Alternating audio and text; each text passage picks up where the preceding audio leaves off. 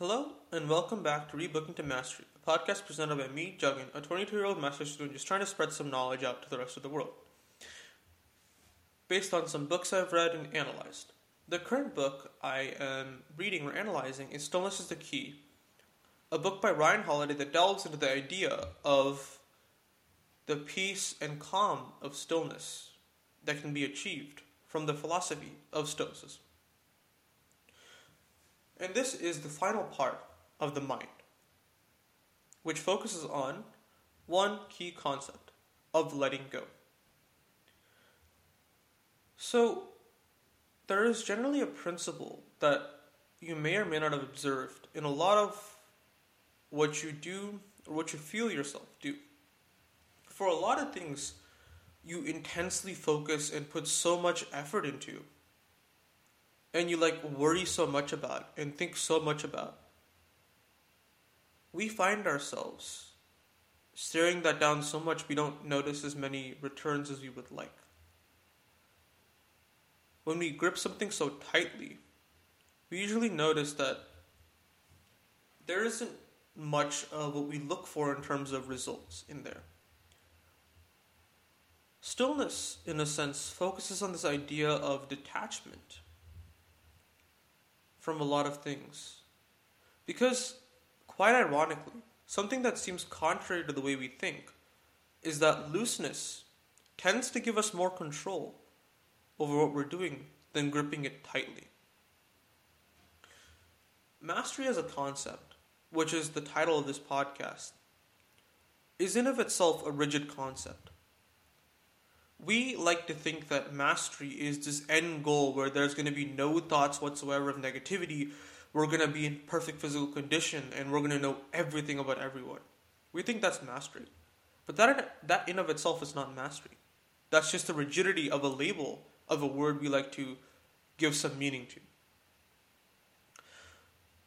Mastering our mental domain requires us to not embrace the destination but the process itself.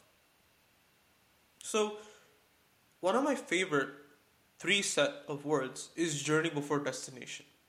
It's the idea of looking at the process of what we go through and being present in the next step we take.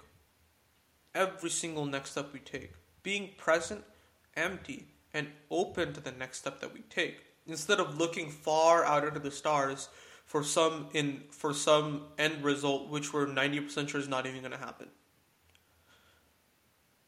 People who come into this field of self-improvement self-help and this bettering of oneself they come into this journey with an intention an end goal a feeling of yes, by the end of this year, I want to not get mad when someone says this thing. And that's not how mastery works. That's not how mastering our mental domain really works. Because when you come with a goal, you come with an orientation toward the future. And you're not present in the present when you actually do that. If we aim for the trophy on the wall that we will eventually supposedly have, we're going to miss our target. If we aim for this end result, we aim for the destination, we're going to miss the benefits, the happiness, and all of the journey. And if we aim at a target too intensely, we'll miss the most important part of shooting the target, which is the process. Imagine yourself an archer pulling back your bow at a target. If you stare at the target without looking at how your posture is, how you're standing, what position you're in, and how far you draw back your bow, if it's angled properly, and all these factors, if you don't trust the process or look at the process by which you're going to hit the target, you're going to miss the target. And the thing is that the closer we get to this concept of mastery, the less we look for specific results. And the more we look at how we were before and how we are right now, and the less we tolerate this ego and insecurity that plagues a lot of our minds.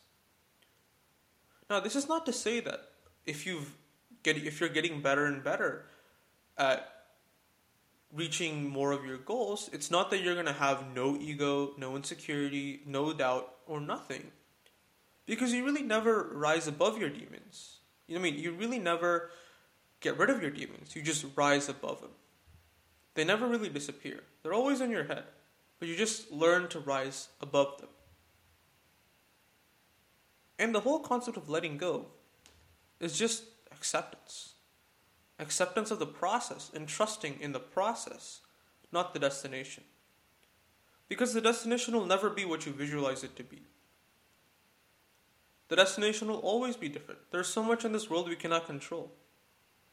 And try to trying to project your destination and f- staking our identity on said destination is going to cause us not only to forget the journey that we went through to reach our own destination, but it'll make us feel disappointed when we don't reach exactly what we wanted